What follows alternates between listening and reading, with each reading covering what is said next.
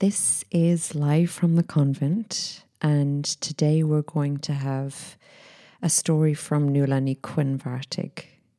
She was especially influenced by the podcast about the spiders last week.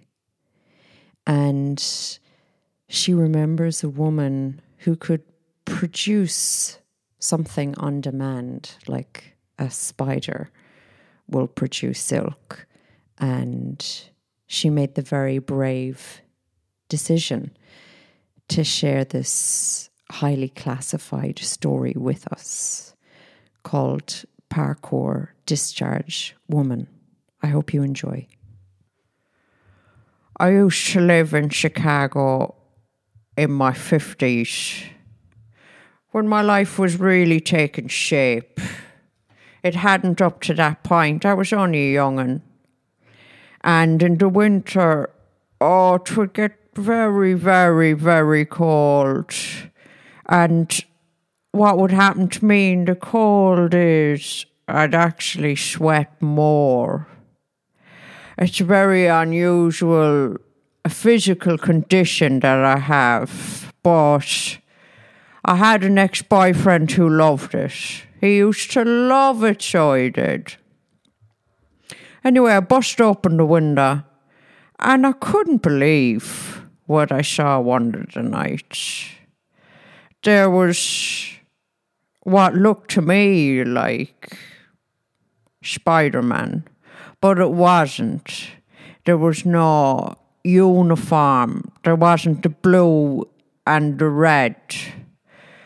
And I thought to myself, that person is stuck to the side of the skyscraper. And I said, I hope they're okay. I hope they're not having a bad night. And then I thought, well, there's no ropes. My eyes aren't deceiving me. And just to make sure that they weren't, I grabbed a magnifying glass from me drawer that I'd keep for me boyfriend at the time. There was a thing I'd have to do to make sure something was there. Anyway, took it out and I was looking out the window. I also boxed myself in the face because I thought, is this for real? Am I awake? I was awake. Anyway, sure to be true to my own eyes, there was a woman stuck to the side of the building. And I thought, what's she doing? And you wouldn't believe, she'd raise her wrist and this stuff would come out. And then she'd elevate her crotch and this other stuff would come out, and she'd move to the next pint on the next building. And every night at the same time I'd get up and I'd watch her, and I thought to myself, I would love to know what this woman is about. I'd love to have a chat with her and see what the story is. And part of me was jealous because I wanted to be doing that. See, my boyfriend at the time, he was working away in the hospital in Chicago with all the boys. There was some of them that looked like George Clooney from ER and the whole lot, and Dr. Kovach and and Dr. Green and Dr. Benton. Dr. Benton. So he was off doing his thing. And I thought, I'm bored. And I'm living the life. Got all the money coming in, all his wages coming in, and me spending it on knickers and fine leather and underwear. But I wanted to do what this one was doing. So I made it my business to try and track her down. And what brought this urge on, to tell the story was when I was listening to the podcast last week. It made me think, we have a heart that beats and all these bits going on inside us, all the liquids and the slitty sloshies and the whole lot. And we can't do something like Spider-Man. We can't use any of the liquidy stuff. And we can't scale the buildings. Why use is that, lads? That's useless. And when I'd seen that woman being very resourceful with what she had, it really changed my outlook. And this is why I simply had to track her down. So I hung around the cafes for 72 hours. And I'd stay there all night. And my boyfriend, he'd be calling the payphones next to cafes going, "Are you still waiting for her?" He goes, "Are you sure you're not imagining something?" He was like, "Do you want me to check your eyes, love? Or I'll get you to the optician here in the hospital. He'll have a look at you, love." I was like, "I know, you're grand. You're grand. Leave me alone. I'm having my 19 coffee today, love. I'll see you later." So that was what we'd say to each other.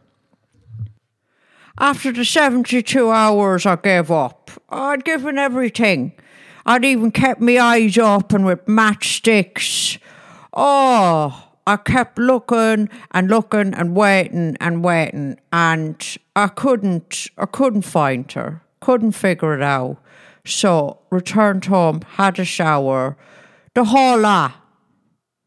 And then I went to the laundrette on the Sunday, as usual, brought all his dirty stuff, my own dirty stuff. And there was this woman, she had this big bag full of stuff. And I noticed there was this goo over everything. Goo on her pants, goo on her tops, goo everywhere. And the smell of it, oh God. And I'd go at this time on a Sunday that wasn't particularly busy, and she would go as well at the same time, which she later told me. And it was so that she could wash her stuff without people saying, "I'm sorry, love, but could you go to another laundrette because I can't breathe," or "I'm thrown up." And I had to take a closer look at her. And lo and behold, it was your one. Your one stuck to the building. I thought, oh, I can't believe it. The look of this. I feel like I've won $6 billion. And I tapped her on the shoulder. I didn't want to alarm her. I could barely breathe at this point because, oh my God, the stuff she had in the bag. Oh my God. But curiosity got the better of me now, just like it does the cat. And she turned around, a bit moody to be interrupted. And I thought, what's she got stuck up her hole? And she said, "What?" I said, "Look, love, I have a question. I'm curious about something is all. Do you mind?" And she was like, "Well, I have washing to do, you know." And I was like, "So do I." And she was, "Okay, ask away then."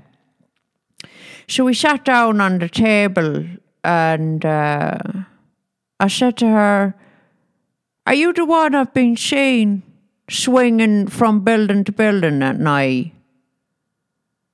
And her face, it turned the colour of ash.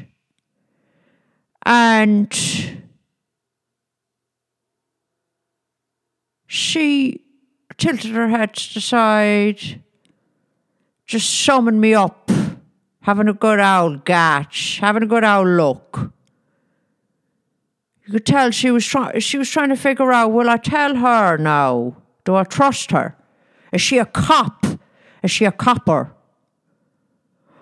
Or does she work for the FBI? She was eyeing me up. And I always looked to business. Slick as fuck. Oh, I looked hot that day, even on a Sunday. Pure hot. Oh, the boys, they would be looking at me dying on the street. They were like, oh, what's your number? Give us your number. I'd be like, no, boys, I'm taken. And I did look cool enough to maybe be a cop in her civvies on a Sunday. But, you know, yeah, I had the brown belt on, like they all wear on their time off. The brown belt, brown leather belt and the sexy jeans and the boots, the cool brown boots, like Chelsea boots. And, you know, the shirt on, bit tie, you know, tucked in, you know. Oh, I looked the business. The hair was nice. Bit of makeup, not too much. Yeah. Me lips look good. So I could have been what she thought I was. I said to her, look, I'll alleviate your worries right here. I'm not a copper. And I don't work for the FBI, even though I'm wearing the brown belt. All right? And I saw her relax. She loosened up. Yeah. I could tell she was putty in my hands then. It was going to tell me stuff. It was going to get good. So I repeated the question. I said, listen, are you your one at the side of the building, hanging off, doing all the acrobatics, you know? And she said, I am, yeah.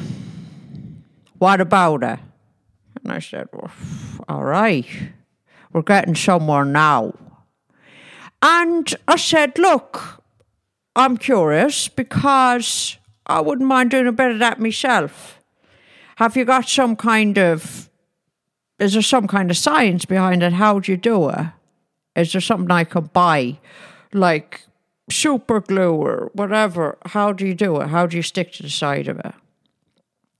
And she said, and her voice got really quiet at this point because she was going to tell me a pretty big secret. She said to me, I got the stickies so bad I have to wear dissolvable knickers. Have you ever heard of that?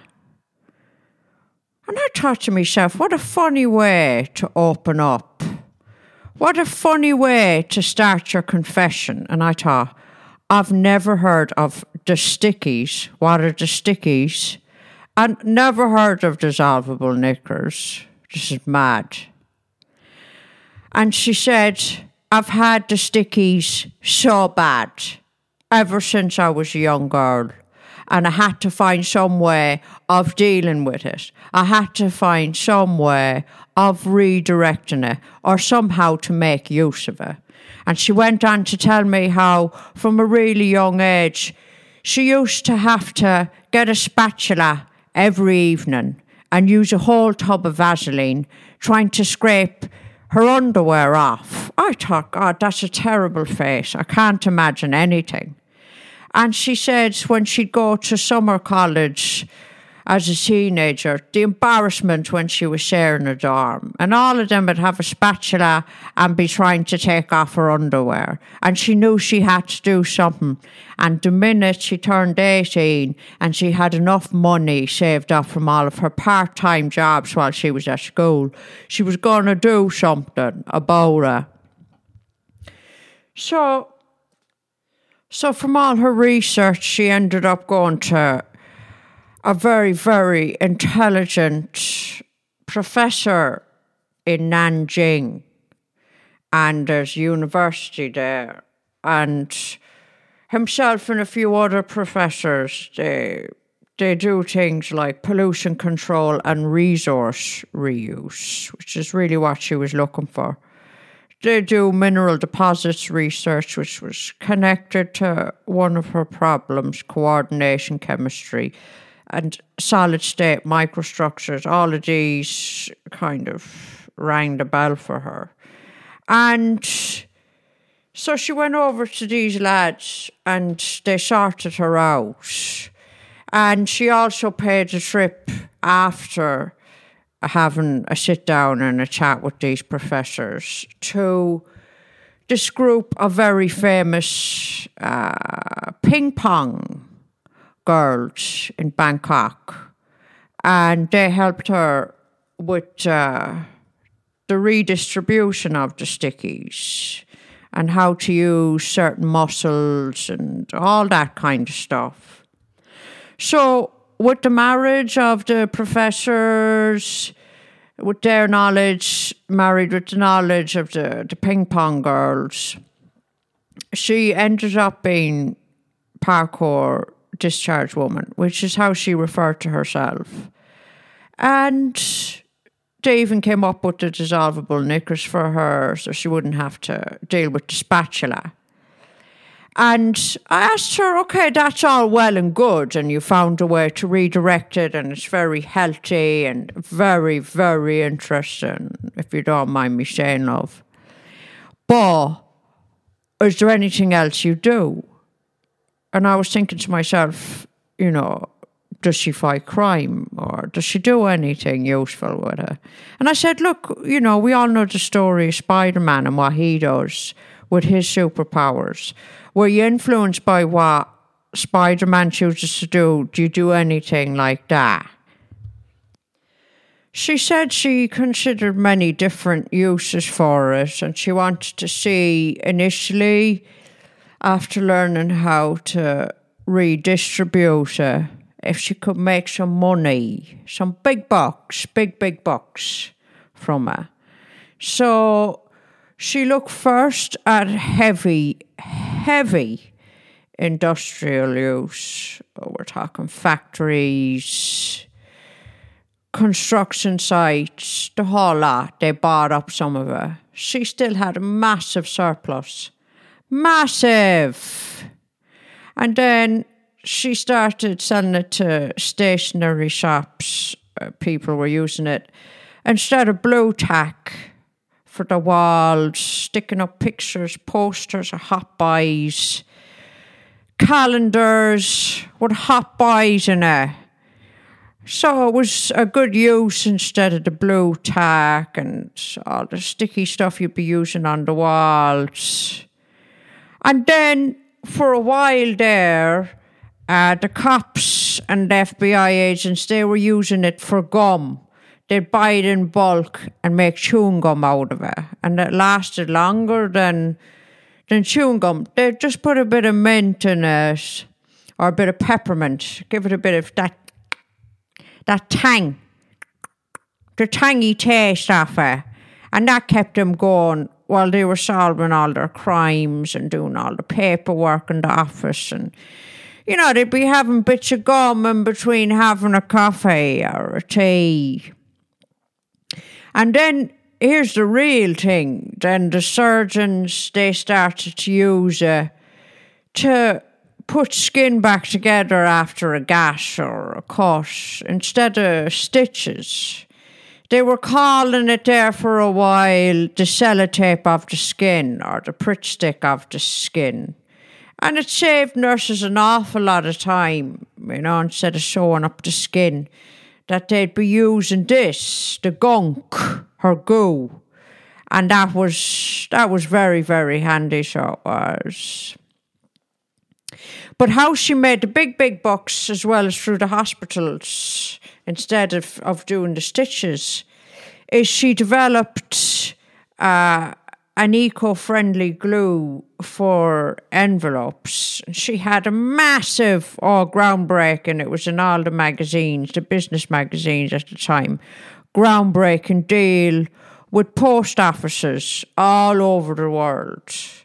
And this made her very wealthy, got her a nice penthouse apartment in Chicago, overlooking the whole city, the whole lot, overlooking an alley, Ah, big bucks. She loved it. And this gave her the time, you know, to figure out what other uses she would have, because there was still surplus. We're talking big surplus here, lads. To be honest, I felt like she was slightly avoiding my question. So I put it to her again. And this is as she was folding some towels and folding some trousers and skirts and the laundrette. And she thought she got away with it. She was looking a bit smug. And I said to her, got right into her ear, and I said, so what you do is you're swinging around, love. When you're hopping from window to window, building to building, what are you doing? And she said, well, there's a few reasons here. She said, the first reason that I swing around, well, I've always had this thing from a very young age, which is no matter where I look, even first thing in the morning, I could open the curtains in my bedroom or look out the bathroom window after having a leak, or down in the kitchen looking through the window, or I could be at someone else's house looking out through the window. And what do I see? No matter what country I'm in, what time of the morning, one magpie. And he's there, looking at me like a ghoul, she said. And she said, that's very bad luck. And I remember thinking to myself, she said, if I ever get the chance, I'll give him one smack. I'll give that ghoul a smack. And I'm pretty sure it's the exact same one I'm seeing every single time. Now, the lads at Nanjing Uni, they'd have you think the opposite. They have a different belief in the East as they do to the West about one magpie. One magpie to them's good luck. One magpie to us is sorrow. So, whatever. So one of the things I do, and the first reason I do it, is I catch up to them and I give them a smack. I give it a smack. If it's on its own, I say, where are your friends by? Where are they? Get at least one other if you're going to be looking at me. And I really think that's my main motivation, and I'll never stop until I have every single one of them travelling around on their own, giving them a smack, telling them what they need to be doing, bringing around one other. That was fine. That was the first reason. And the second reason is, well, it is very simple, really. It's like the same reason that Spider-Man does it. It's so I can spy on naked people. Naked men, in my case. And I always get them at the sweet spot, straight after work. And they come back, and it's this universal thing they all do, boy. They take off their trousers. They leave their socks on, their boxers on, and the first 2 or 3 buttons open on their shirt. Oh. Like Tom Cruise from Risky Business. Oh, it gets me every time. And they do their thing then. They're sitting on their couch, or they're eating their spaghetti in their boxers and their shorts and their shirt. Oh, I zip along from building to building, looking in at those finers. Finers! Oh!